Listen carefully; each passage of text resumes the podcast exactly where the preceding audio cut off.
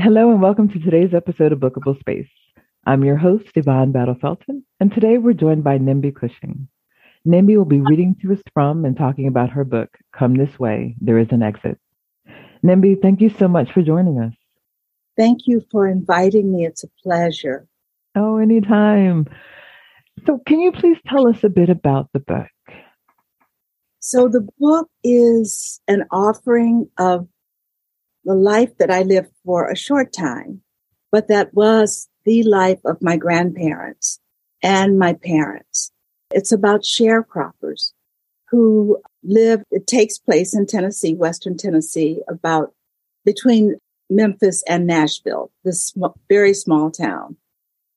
I know it wasn't on the map when I was growing up. It might be by now because it has become incorporated and whatever. But everyone all the black people anyway, or the majority of black people, not, not all black people who lived there were sharecroppers, meaning that we lived on land owned by someone else, white landowners. And we made our living by working in their fields and whatever they deemed to say we had earned was what we got. But at the end of the year, when everything was tallied up, my grandfather very often didn't have what he thought he was going to have because we would have an account at the general store that through the year we could go in and get whatever we needed. And then that was matched against you know how much we had earned cultivating and gathering the crops. So i just felt like first of all i couldn't believe even though i lived it that that system existed well into the 60s I, when I left Tennessee in 1962, people were still living that way. So I thought it would, was an interesting, interesting story to tell and personal because of what it meant to me, what it meant to my family, what they were able to do and what they were not able to do in very real kinds of things. Wow. Could we please hear a bit from the book? I was thinking last night, absolutely. I had four brothers and two sisters. And now there's just my sister and I left. We were the youngest. So my mother, I'm going to read a little bit about her, but I'll tell you that she was 36 years old when she died. And I say that she died of a broken heart. Hmm. She died in her sleep. She had had nine children by the time she was 36. Two of them died in infancy. So then there's the seven of us who were left but all of my brothers are gone now. So I would like to read a little bit about my brothers. Jonathan and Landers got jobs in a shoe shine parlor when they first moved to St. Louis near the end of 1948. The man they worked for owned two parlors, one on Chestnut Street and the other at 619 North Broadway. Landers remembers both places in great detail. The parlor on Chestnut was in the hub of several businesses. We got lots of truckers as our customers because they stayed at a, either the Woodbine or the LaSalle Hotel and they drank at the Hitching Post, a bar that had strippers. One of the bars had a pressing machine in the back room and the strippers would go there to press their clothes before doing their dancing acts. Some of the drivers also used the pressing machine. It cost a quarter to press a pair of pants. All these places were within the same block. Back then, the biggest trucks were 10 wheelers and they had no sleeping compartment like the 18 wheelers today. So the drivers, who were all white, had no choice but to stay in cheap hotels if they wanted to rest up for the rest of their drive. We charged 10 cents to shine a pair of shoes and a quarter for boots. Sometimes a guy might tip a nickel, a dime, or even a quarter, but our weekly wages were $3. We caught the streetcar after school to get to the parlor and worked from 4 p.m. until midnight Monday through Friday. The tips depended a lot on whether or not the customer had been drinking and how many times he called us boy, or how many times we said yes, sir, or no, sir to him. If they rubbed your head while you were doing the shine, that was a pretty good sign that you were going to get a tip of some kind. The parlor on Broadway was a gyp joint. It was centrally located between three bus stations, Greyhound, Trailways, and Gulfport. Most of the passengers on the buses were soldiers. Our boss knew that the customers coming to this particular parlor, which was really nothing more than a shine stand with space enough for the customer and the shine boy, those customers would probably not be coming back. So he had a gimmick called a dye combination.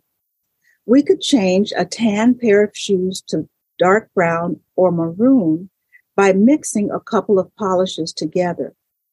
The soldiers liked the mahogany combination, but we didn't do a good job. We did not really get the back of the shoes polished like we did on the part that the soldier could see. We would ask when they sat down if they wanted a regular shine or the dye combination. After explaining the dye combinations, most customers chose that. When we finished and told them the price was $1.25, some men wanted to fight, but we would just point to the sign with the price list and say, well, that's what you asked for, sir. And they would pay up. Of course, no coloreds were allowed to eat in the white restaurants, but the Trailways bus station had a restaurant with two booths designated for coloreds. The tables for whites had white tablecloths and napkins, but the two booths for coloreds had faded oilcloths on them. And this was up north, St. Louis. My brothers did these things to help our family survive. The odd thing is that Landers says we didn't think that they had it so bad. But I do. I think that they had it something awful. And on the night after my brother told me about his life as a shine boy, I wept in the safety of my bed. I cried enough tears, it seemed, to cleanse Jonathan and Landers's long, nimble fingers of all the polish stains accumulated over the afternoons and evenings that they worked in a bowed position for men, many of whom thought them little more than pet animals. Why else would they have rubbed their heads while my brothers snapped their shoeshine rags? Landers explained it to me. NIMBY, the white folks had a saying back then that we all knew. Rub a nigger's head and you will have good luck. While they would be seated above us, and we would be down on the floor shining their shoes. Some of the men rubbed our heads. They also told us jokes about colored people and waited for us to laugh with them. It was awful, but that's just how things were. So my brothers, when they should have been home doing homework and having supper with our family, they were out working to help my father with the dollar twenty-five an hour he was making, or a dollar and a nickel, I think. But everything went into one pot to help take care of all of us. I think it's so telling of how loving a family I had that, that my brother could talk about this to me 60 years later and feel that they didn't have it so bad. You know, it was just the way things were. And I'll read you one other passage, if I may. Of course. About the morning that my mother died. She was five months short of turning 37. It was four days before Christmas in 1950. Daddy and Uncle Joe had just returned the night before from attending the funeral of their oldest brother, Uncle Linkus, in Memphis. To suffer two tragic losses in so brief a time was unthinkable. So at first, my father must have thought, surely prayed, that it was a cruel dream. If he could only wake himself up, everything would be right again. But it wasn't a dream. And daddy's cry pierced the darkness throughout the apartment. Oh Lord, This girl is dead. It was 4:15 in the morning. For everyone except my younger sister and me, my father's words had a force that transfixed them where they lay. Everything stopped.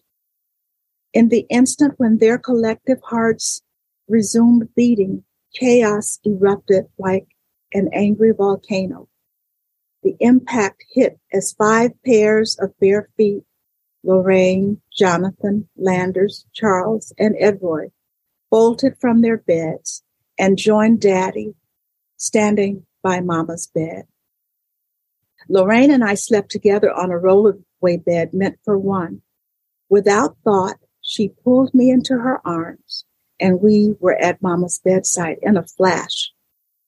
For a few seconds, Jonathan said there was complete silence.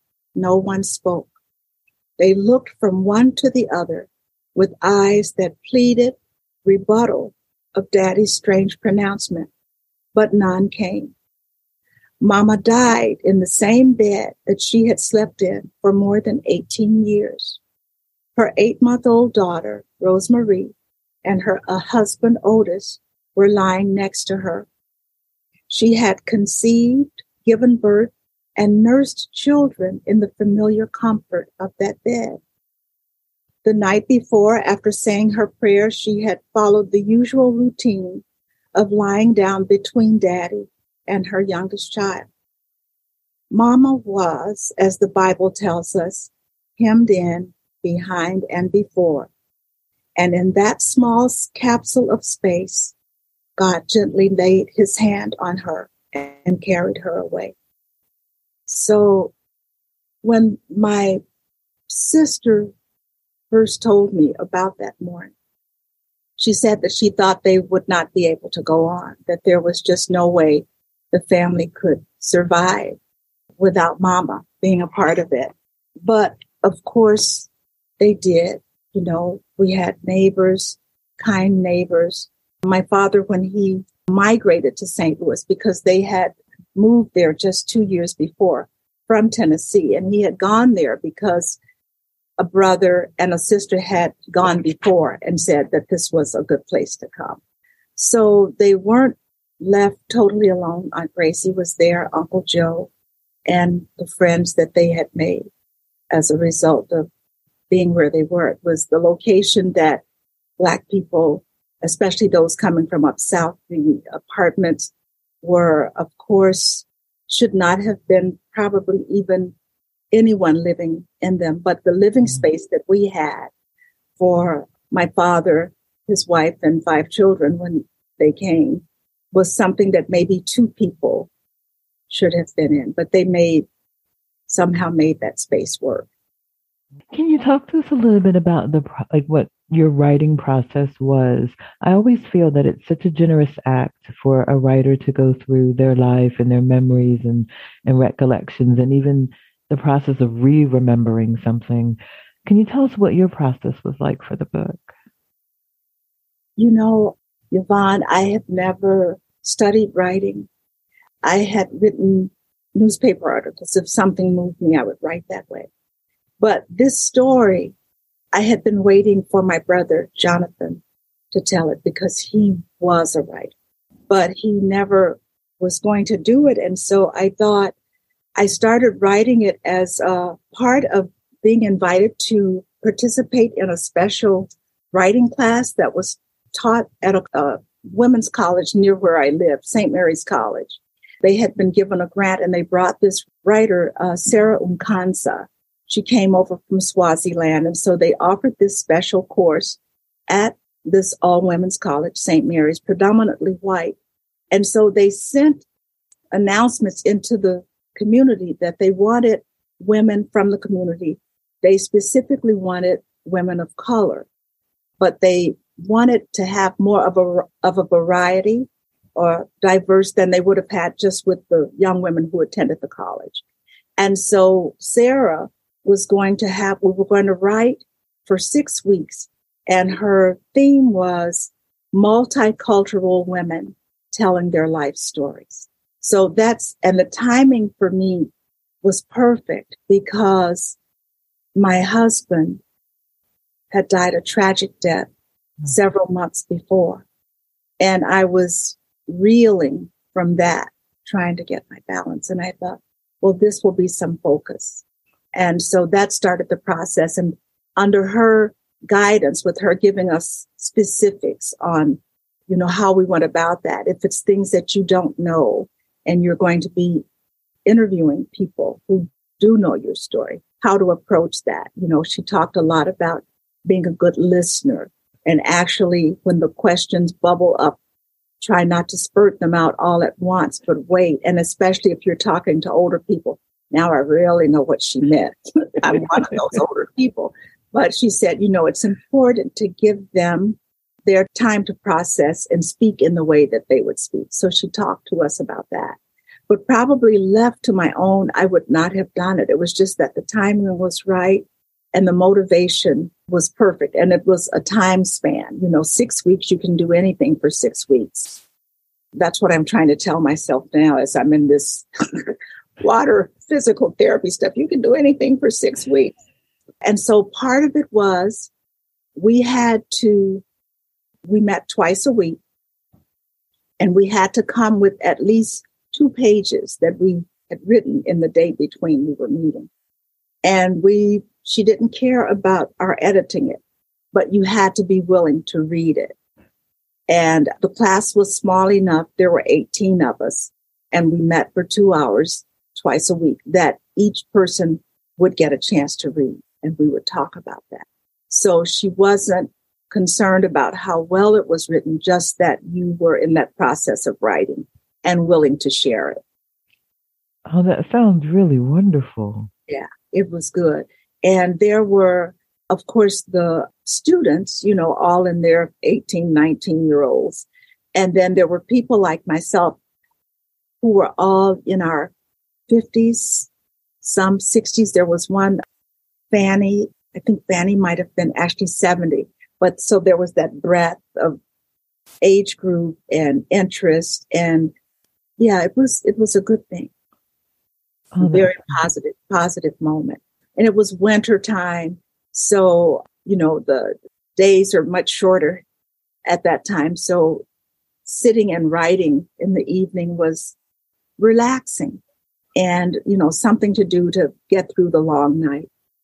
I sometimes wrote Yvonne. Sometimes I would write at two or three o'clock in the morning because I would wake up and if I weren't going to get back to sleep, and especially since she said, don't worry about, you know, anything except getting words on the paper, that gave me a freedom to, at two or three o'clock in the morning, to make some notes. And then maybe I would build on that a little later.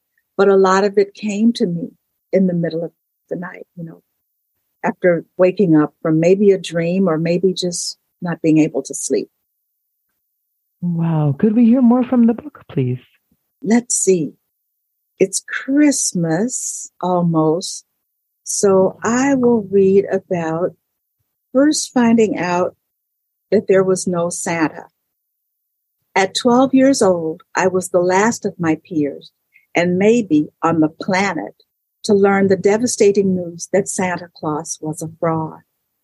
For a few minutes, I think I actually hated Gloria and Ernestine Pittman for telling me the obvious. Ordinarily, they were my favorite friends of all. However, one summer afternoon while walking home from Mike Richman's store, they revealed this truth. Rosemary and I had been permitted to accompany them on the three mile journey. The walk to the store was easy. We would skip alongside the road and even do sprints if we wanted. We would talk about all sorts of things like who had the larger breasts a very short conversation. Sis and I, being the youngest, were not considered serious contestants. I doubt that Sis cared one whit about her body image, though she may have been envious of other aspects of our more mature friends. On the dreadful day when I learned the truth about Santa, we all had bags of groceries in our arms. Ernestine had just offered to lighten my load by taking a few of the cans from my bag and putting them into hers. She sensed that the bag might have been too heavy for me. The truth was that none of us should have been carrying 10 pound bags for three miles. At the time, though, this was one of our favorite errands. It assured us of at least two hours without a grown up in the picture, giving us some less enjoyable job to do. So we were walking along Shelby Drive and had just passed the rather stately home of Mr. Symington, our white mailman. He always waved to us whether or not he stopped to put anything in our mailboxes. Ernestine was unusually sweet except when pressed into a fight or when she had some piece of wisdom to share. How long had she sat on this grim news? Maybe months or even years. Steen, as we called her, probably believed that everyone beyond third grade knew the truth, and anyone who said otherwise was merely pretending in order to keep getting presents. Mayralis, she crooned like Patsy Cline. Do you know who Santa Claus is? I thought maybe she had been in the sun too long asking such a stupid question. What did she mean? Of course, I had never visited Santa at the big department stores in Memphis, but none of us has. We all wrote to him and Big Mama mailed our letters. We never got all of the stuff we asked for, but we always got something from the list. How could I know the guy if I had to be in bed, sound asleep, in order for him to visit us? What do you mean? I asked her. She repeated her question. With that, I started explaining to her who Santa Claus was. I remember wondering how anyone her age with nine brothers and sisters could not know about Santa Claus.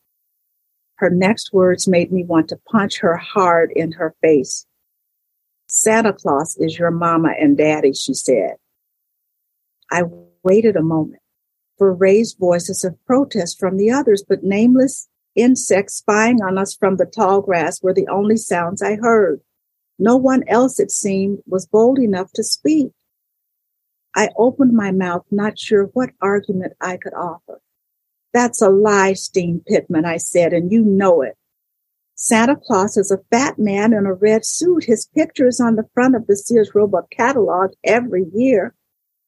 He brings presents to children, but only if we have been good. How does he do that? She taunted. Do you think he really comes down a chimney carrying a bag of toys on his back? I was about to scream at her that of course that was his method of delivery, but she did not give me the opportunity to do so. Her sweet demeanor had been transformed the instant I called her a liar. She took great satisfaction in reminding me that if, in fact, he got down the narrow chimney at our house, his efforts would land him square in the middle of our tin heater. I had no rebuttal. I looked to Gloria for support, but none came. She apparently agreed with her older sister. Something had gone terribly wrong with the whole scenario, Immediately, I realized that through the entire exchange, my sister had remained uncharacteristically quiet. She had not been shocked or even mildly surprised by the disastrous news that had ruined an otherwise sweet afternoon. I needed only to catch her eye to know that my sister, a year younger, also knew the truth. I suspected that our brother Edroy had told her the real deal some time back, and she had agreed never to breathe a word of it to me. Santa Claus. So 12 is, you know, I never could have lived in, uh, I don't know how. I think my grandpa, well, I know my grandparents, they went to, carried out every detail of it to have us believe that there was Santa Claus because there was no, I mean, that was the big deal. We got gifts at Christmas. Our sister Lorraine, when was a seamstress by nature, really, she did study in a technical school, but she sent us a new dress for Easter. And, but Christmas was the big deal. And our grandparents, the house was so small. We lived in a four room house and my grandparents slept in the same room that we called the living room, but really there was Their bed was in there and a couple of chairs and a chest of drawer. But that's where at Christmas time, Big Mama, they would move her sewing machine out into the kitchen and the Christmas tree would go where the sewing machine had been. You know, one of those Singer sewing machines that takes up quite a bit of room. So that's where the tree was. And we would go to bed at night. And of course, there was nothing there. And I just bought it hook, line, and sinker. And for Ernestine, when she told me that, she was one of the, the sweetest people from my childhood, unlike my nemesis, Doris Jean, who used to beat me up, you know, whenever mm-hmm. she took a notion to do so. But coming from Ernestine, I knew when she said it, it was the truth. But I just did not want to accept it. For one thing, I didn't want to, I was embarrassed that I could have been so naive all that time. That walking along that road that day, even though I was not the youngest, my sister was the youngest. And no, I think Ernestine's sister had a sister who was with us, was younger even me. And they all knew, Yvonne, they all knew I just was outdone. I was just oh. outdone. So I didn't talk to Ernestine for a while after that. Oh no. No, I mean, I just, you know, because she had, oh, I talked to my grandparents, and, you know, of course, what could they do except to tell me, we thought you knew we were just going along with it because we didn't want to disappoint you or, you know, but we thought you were, we thought they had thought that for the last three or four Christmases, my surprise, my excitement was all a pretense, and it hadn't been. This happened during the middle of the week. By Sunday, Ernestine and I was talking to her because I had to sit next to her in church. And then after church, if we behaved, then we got to go and play in their yard, which was our favorite place to play. The Pittmans had 10 children. And so that was a softball team plus one. So Sunday afternoons there was a treat. So I couldn't stay angry with her for long. And we are still friends to this day. In fact, I'm going to see her next week. I'll be in Memphis for a funeral of a first cousin of mine, and I will I will visit with her.